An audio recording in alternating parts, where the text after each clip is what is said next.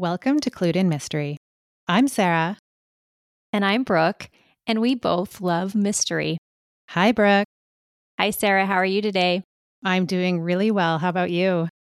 I'm great, and I'm so excited about a very special guest we have today. Would you like to introduce him? Yes, we have Kemper Donovan. Kemper is a writer and the host of All About Agatha, a podcast dedicated to all things Agatha Christie. For five years, he co hosted this podcast with his dear friend, Catherine Brobeck, who tragically passed away at the end of 2021. His first mystery novel, The Busy Body, will be published in January 2024 by Kensington Books. He lives in Southern California with his husband and two daughters. Welcome, Kemper. Thank you for having me. I'm so excited to be here. I love being on the other side of the table, so to speak. Oh, yes. It's just a thrill to have you, Kemper. We're both fans of your show. But unlike you, Sarah and I haven't read all of Agatha Christie's work yet. We're working our way through the canon. So tell us, what inspired you and Catherine Brobeck to take on the challenge of reading and rating every story? Yes, why were we such fools? Is that really what you're asking? Why would we have taken this upon ourselves? Well, I knew Catherine for many years before we started doing the podcast. She was actually a friend from college of my husband. So they had known each other for almost over a decade or perhaps over a decade um, by the time that I met Catherine. And she started as a sort of friend in law in that way. And um, that's always a funny sort of a relationship. And I think you have to find your commonalities with with those people when you're kind of like thrown together with them and we discovered to our mutual delight that we both had this passion for mysteries, really for literature overall. Catherine used to always say the moment that she realized we were going to be good friends is when we had an impassioned conversation about Anna Karenina and how Anna Karenina is really about Levin and not Anna at all, and how obsessed we were with Levin and his story in that book. And that was one of her very favorite books so we would just talk about books all the time. She was my reading friend. What are you reading? And we would often gravitate toward the same things. And we also both had an overwhelming love, especially for the David Suchet, Agatha Christie's Poirot series. And we would just talk about it constantly and just in way more of a granular and minute detail than I could with literally any other person in my life. And so one day we were just having dinner with Catherine, my husband and I, and for some reason, the subject of podcasting and podcasts came up. And this was in 2016, which was right around when podcasts really started to explode. There are even more podcasts now, but that was, I think, when we were on the cusp of the podcast explosion. And we were talking about what a fantastic voice she has because she does. She has this really distinctive voice. And I said, Catherine, you need to do a podcast because I would love to listen to you. And you're so smart and you always have, she's a very opinionated person too. She always had something to say about everything and an interesting thing to say, which is not something that, I, that you can say about a lot of people. I could never predict what her opinion was going to be on anything, literature, politics, or anything in between. And somehow that conversation organically turned into, well, maybe we could do a podcast together. Because I think she said, I don't want to have to talk to a void and monologue. And I'm sure you can both appreciate this. Doing a podcast uh, with a friend is, uh, you know, I think a little bit less of a of a scary endeavor. So we we sort of came up with this idea well if we're going to do a podcast together i think it would have to be about literature and about mysteries and we love agatha christie so much let's do something agatha christie based and then i honestly can't really tell you how or why we came up with our rankings uh, plan but I think we just wanted some sort of an underpinning for it because it did feel like such a void. Like, what are we going to talk about? How are we going to do this? week after week it turned into more of a once every two weeks sort of a thing but how are we going to um, have something to say so i think that sort of gave us the confidence to go into the project having this very um, kind of strong structural underpinning for what we would be discussing That's great. I think that that's so true. Um, for all of us bookish people, we would drive our uh, spouses crazy if they had to try to talk about this stuff with us. So I know Sarah and I have that too. We're like, oh, thank goodness we have somebody who wants to geek out as much on this topic as I do. Yes, yes. So, Kemper, can you tell us a little bit about the rating system that uh, that you guys designed? Yeah, so we decided that we were going to go through each of Agatha Christie's 66 full length mystery novels in publication order. So we'd start with The Mysterious Affair at Styles in 1920 and just go right on through into the 70s.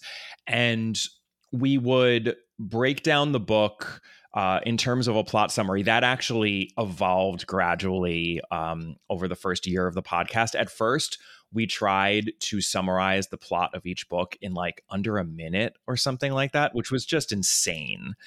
I think we even had a little ticking clock uh, audio clip that we used, and it, it just didn't work because we realized that part of the joy of Christie is the story.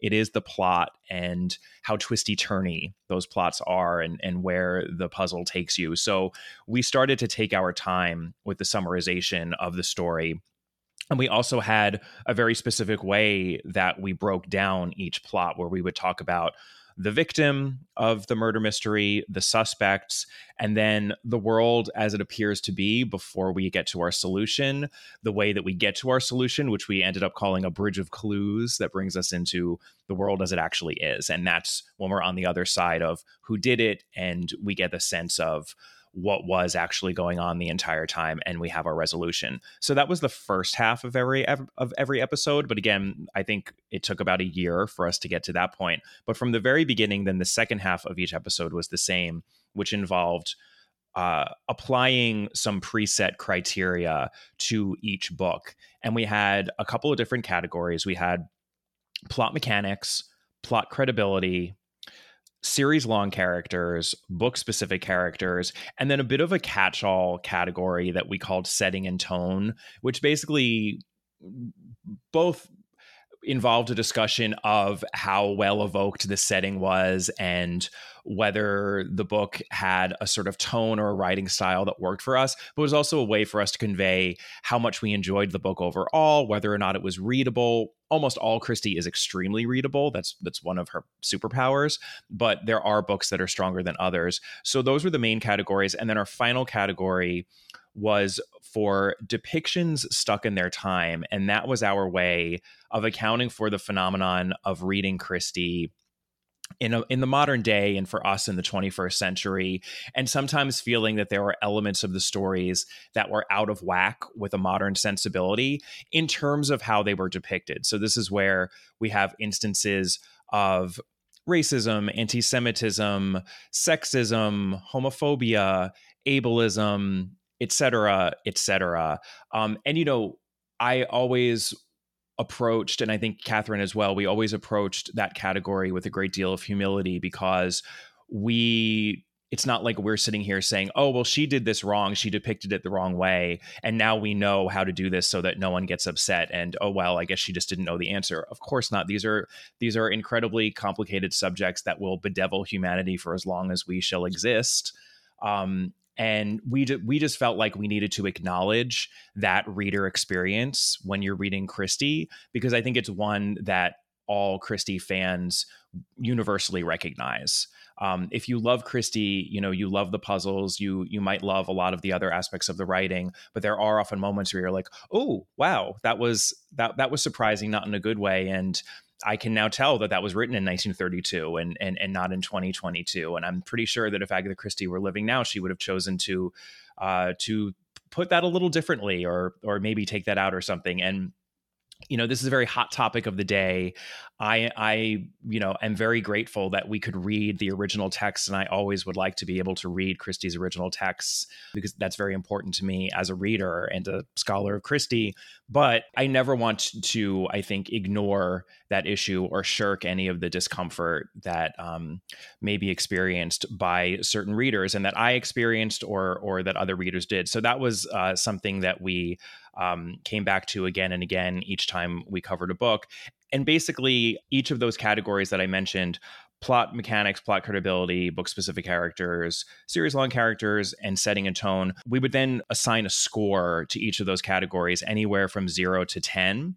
And we would assign a number of deductions for depictions stuck in their time, depending on how badly we thought they damage the read.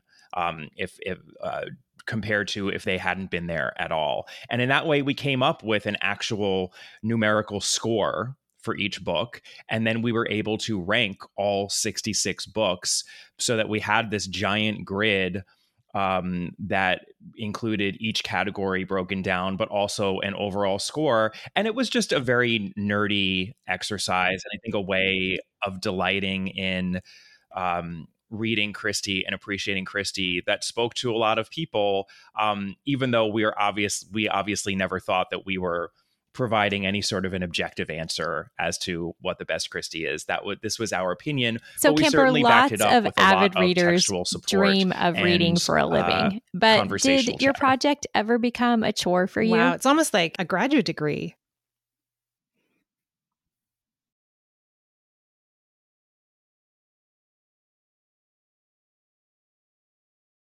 It was i'd say 95% just utter joy but yes of course like everything it had its drawbacks and i think that when catherine and i first started the project one thing that we had forgotten about is that agatha christie wrote a number of thrillers throughout her career, but especially in the 1920s. So if you are embarking on the project of reading Agatha Christie in chronological publication order, you know, you start with the mysterious affair at Styles, and you've got the murder on the links, and and uh, the murder of Roger Ackroyd is an early jewel. But before the murder of Roger Ackroyd, there are a number of these thriller books that she wrote. Um, the first one is The Secret Adversary, which is actually her her second book that she published, and I actually became much more of a fan of Tommy and Tuppence over the course of the podcast than I was before. I was not a Tommy and Tuppence stan before the podcast, and I know there are many people who just cannot with them, and I I understand that, but that was okay. It was more um, some books like The Secret of Chimneys, The Seven Dials Mystery, um, a couple of those 20s thrillers. They, I think, made a lot of sense when Agatha Christie published them because there there were a lot of books around that time within that specific genre. So she was writing for an audience. She was also, I think, figuring out what her style was and and what she did well and what she wanted to write because this was early on in her career. And you can tell by the 30s she locked in to what she did and and what she did so brilliantly. And there was a little bit of muddling i think in the in the 20s so when we just when we had first started and we were in our first year we were saying to ourselves oh my god we have like 50 books to go and we're just reading these thrillers and we didn't even completely remember quite honestly that she wrote all these thrillers. What have we gotten ourselves into? And catherine and i would always joke that one of the reasons we ranked the secret of chimneys as low as we did is that we were just really grumpy while we read it because I think your personal mood can really, you know, color a, a, how you approach a book. And I finally revisited The Secret of Chimneys, actually. Um, this was after Catherine passed away because it really had been something that we had been threatening to do for a long time. And I did, I, I think I had a greater appreciation for it just because I've become such a psychotic fan of all things Christie that like reading any literally anything she wrote brings me great joy, including The Secret of Chimneys at this point. So, um, you know, I titled the episode Justice for Secret of Chimneys, and I think I bumped it up a couple of spots in the rankings, but not many spots. It's it's not one of her best. So that was, um, I think, a little bit of of a dark period in the podcast. And then the other thing I'll just say is, you know, the logistics of recording and editing and publishing a podcast can be tricky. And we uh, definitely had a lot of trial and error in that department. You both sound fantastic. I can see that you have great microphones and good equipment and you know what you're doing we had no idea what we are doing and we sound so so bad in the beginning of our podcast we were using these awful little microphones that we clipped onto the tops of our laptops it was just the blind leading the blind We sound, I think one of our earliest reviews on Apple Podcasts said, um, you know, I really love your podcast that apparently you record from like the middle of an airplane hangar or maybe like in a bathroom because that's what it sounded like. It's so echoey. Catherine had a crickets issue where she would have crickets outside of her window. So you can hear crickets chirping half the time in those earlier episodes before we got microphones that would properly mute those the, that background sound. So that was difficult. And then I I don't know if I've ever actually talked about this on my podcast, but we had a disaster when we covered Cards on the Table, which is actually one of my favorite Christies. It's a fantastic Christie. And Catherine and I uh, recorded the episode. I think it was well over an hour. And my recording, for some reason, just crashed and it was lost. So I had to re-record my part of the recording and like respond to Catherine, who had already been recorded. And it was just it was the weirdest experience. It took me so long. I probably spent 10 hours editing, first, you know, recreating and then editing um that that episode. So I, to this day, when I see cards on the table, I love it, but I also shudder a little bit. I'm like, oh, cards on the table. That was such a bad scene. Um, but yeah, I mean, as I said, 95% joy because I, have always been a reader. And um, I think part of what I really loved about the podcast project is that it was something I was able to share with Catherine. And then with this audience that we built of uh, Christie scholars. And um, it was it was it was just a really great experience overall despite those little dark periods. Kemper, what surprised you about Christie's work once you did the deep dive into her stories? Well, we went into this project on the hypothesis that Christie is a much better writer than many people give her credit for. But I don't think I quite expected to find as much evidence to support this hypothesis as we did you know, there's so much great character work in Christie, but I think perhaps even more importantly, um, I gained an appreciation for her unique craft. The way that she writes, I think, is unlike any other author. And I think there are many mystery fans who would say, well, I love Agatha Christie's mysteries because she's such a clever plotter or puzzle maker. But I really prefer the writing style of Dorothy Sayers or P.D. James or Ruth Rendell, Tana French. These are all authors who I absolutely adore. But I think that the reason readers tend to prefer those authors over Christie is that they're more comfortable with the way they write because they write more conventionally. They write beautifully. They write elegantly, but I think they write in a tradition that we've seen time and time again in lots of different genres. You know, it's kind of like dates back even to the grand Victorian novel. And I'm not saying that Agatha Christie wasn't influenced by Victorian novels because she really was. I mean, she loved her Dickens, she loved her Thackeray, and you can see those influences, but you see them in weird ways. And I think that Agatha Christie is a much weirder writer than I ever realized before reading her as closely as I have and reading practically every word as closely as I have now over these six plus years.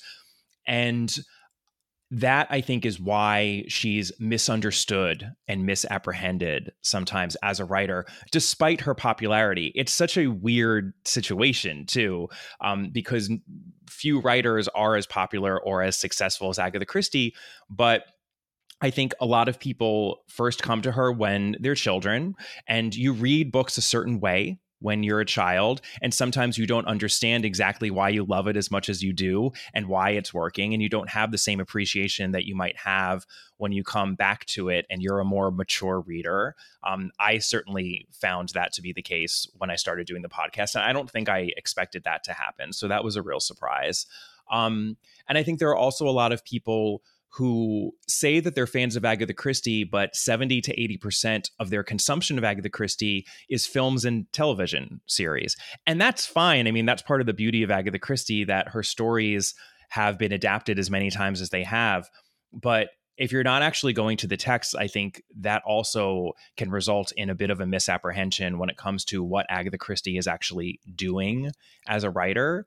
Um, the best way I think I can encapsulate the revelation that I had as to her unique writing is that it's almost as if she's creating myths or adult fairy tales. I've said this many, many times on the podcast at this point, but she writes in this sort of almost elemental way that I think really speaks to people deeply, which is why we come back to her work again and again and again and can't get enough of it. But I also think it's very easy to dismiss her work because it is written in these sort of broad strokes and it's conveyed very simply. And I think it's so easy to overlook how difficult it is to write simply and clearly. I think that Agatha Christie is one of the best writers ever. And there are so many people who would laugh me out of the room still with that statement, and people who have read practically every Christie and, and who love her. So um, I don't think I expected to become as much of a zealot of Agatha Christie, the writer, as I have, but I I really have, and um, yeah, I I I think that um, she is both one of the world's most popular and misunderstood writers, and that just fascinates me. That contradiction really fascinates me. And so, what did you learn about yourself and your reading preferences through the podcast? Well, I clearly learned that I love Agatha Christie. Uh, really love Agatha Christie. Um, uh, I think I learned also that I'm passionate about mysteries. Um, uh, to a greater degree than I realized before the podcast. Um, and this affected, you know, I know you asked about my reading, but this also affected my writing. You know, I had published one novel before the podcast, and um, I think about halfway through, the podcast, I had been struggling on a second manuscript, and I re- I thought to myself, well, I have been reading Agatha Christie nonstop for years now, and I'm still not sick of her, and I can't get enough of her. Why am I not writing a mystery right now? Like, why have I not done that? And it, it sounds so stupid that it took me years to get to that point, but it really did. And I don't think I would have asked myself that question if it hadn't been for the podcast. So that in turn affected my reading because then I also wanted to read a bit more widely. And I think even though the podcast was uh, very much centered on Agatha Christie, I have expanded my reading of mystery authors overall. Um, I'd say another big lesson, though, as a reader, is that I learned that you do have to vary uh, your reading experience because I would get to points throughout the process of covering these books for the podcast where I was like, okay, I need to stop reading Agatha Christie for a little bit. This is this is a bit much, and other mystery authors too. Um, I have to step outside of the genre, and you know, I grew up loving Victorian literature in particular. I was always, uh, uh, you know, Bronte's, uh, Dickens. Um, uh, Henry James, uh, Thomas Hardy, kind of a guy, and um, also Jane Austen, not Victorian, but uh, you know, I of course love my Jane Austen, and um, I had to, I think, pepper my my reading with some of those classic authors again, and do that very intentionally because. Uh, if you read just one author or even just one genre of fiction, I think that um, it can get a little stale you know? Mm-hmm. and i think it's it was important at least for me to to vary what i was taking in both as a reader and a writer. And then the other thing i'll say the podcast taught me is the power of nonfiction. I had always been one of those people who um read probably 90% fiction 10% nonfiction. And i um had to read so much nonfiction for the podcast because there's so many great uh, reference books out there um, as to Agatha Christie's writing and biographies of Agatha Christie and you know these wonderful books like the Forensics of Agatha Christie written by Carla Valentine and um, A is for Arsenic by Kathryn Harkup about the poisons of Agatha Christie. Um, just uh, stacks and stacks of books and um, I realized how important nonfiction really is if you want to um, get you know the full breadth of knowledge about something and that too sounds like such an obvious thing like i'm as a reader how could i not have realized that before the podcast i think i finally understood why it's so important to read both fiction and nonfiction um, as a reader why you you have to do both if you want to be a fully informed person in the world. I don't actually think it's enough to read fiction alone. And um, before the podcast, I definitely would not have said that. So um, I now actually really do make an effort to read uh, more nonfiction, and not not quite half. I mean, I really do love my novels, but um, I, I make a concerted effort to read more nonfiction these days. So after reading Christie's all of Christie's works, do you have a favorite sleuth of hers? Yeah, I I always insist on asking everyone I bring onto my podcast. You have to choose: is it Poirot or Marple? Who's your favorite? So I guess it's only fair that uh, I answer the question for myself. I do. My favorite sleuth of Christie's is Miss Marple. There's no question. I just adore Miss Marple, and even though some of Christie's most impressive books, puzzle wise, are Poirot's, many of them really are. Um, I think that you can feel Christie's own adoration for the character of Miss Marple uh, in in those books that she created, and even if they're not all the cleverest as to puzzle, I think they're all incredibly well written, and um, they're some of the more literary Christie's actually um, among the canon. So, um, and and I just love the the character of Miss Marple. I love everything about her. I can't get enough of her. So yeah, Miss Marple all the way. So, Kemper, where can listeners find you? You mentioned that you've got a new book coming out. Yes. So I, uh, well, listeners can find uh, the podcast wherever you are listening to this podcast. It's called All About Agatha. And um, you can find me uh, a couple of different ways. The podcast is on Twitter at All About the Dame and on Instagram at All About Agatha. And then I recently, as an author, started a Facebook page uh, Kemper Donovan Books. And I also have an author website, which is just kemperdonovan.com, www.kemperdonovan.com. And I think we'll be doing some links to to to all of these in in the show notes for the episode. So yeah, I would encourage anyone if they're curious to uh, to click on some of those links. Um, uh, as well as one uh, even to pre-order my mystery novel. I have to, you know, do, do that self promotion, I suppose. But um, yeah, we're we're now in the pre-order days here for for the novel, which is coming out in January 2024. And can you tell us a little bit about it? Sure. So the novel is called The Busy Body and it is entirely contemporary. It's actually the first in a three book series. I sold the book as a, a three book series to Kensington Books, who are a fantastic publisher. They they uh, publish a lot of mysteries. They really know what they're doing in the mystery genre, and my spin on the detective genre because I wanted to do something a little different. I, I, figured if I'm going to do this, I, I have to do something a little original. Um, instead of having a series long detective character, I actually have a series long sidekick character. So it's as though, you know, Hastings is the character who travels from book to book, pairing up with different detectives uh, in in each, in, and in very different settings as well. So each book will feature a very different world, but will have this character anchoring them. And the character is a ghostwriter. She is a ghostwriter um, primarily for celebrity memoirs. Um, though not exclusively. And in the first book, she is pairing up with this uh, female politician who just very publicly lost a national election and is holing up in her house and wants to finally write that tell all memoir about her life and her experience in the election. And um, while they are getting into this project, uh, one of her neighbors dies under mysterious circumstances. And uh, from there, mystery and mayhem ensues. And it's a lot of fun. It's, you know, it has it has some poppy elements and and a very contemporary setting, but I very deliberately um, used a lot of the tricks that Christie uses because I don't think any of us can do better as as mystery authors than Agatha Christie. So all I can really do is work in uh, in homage to her.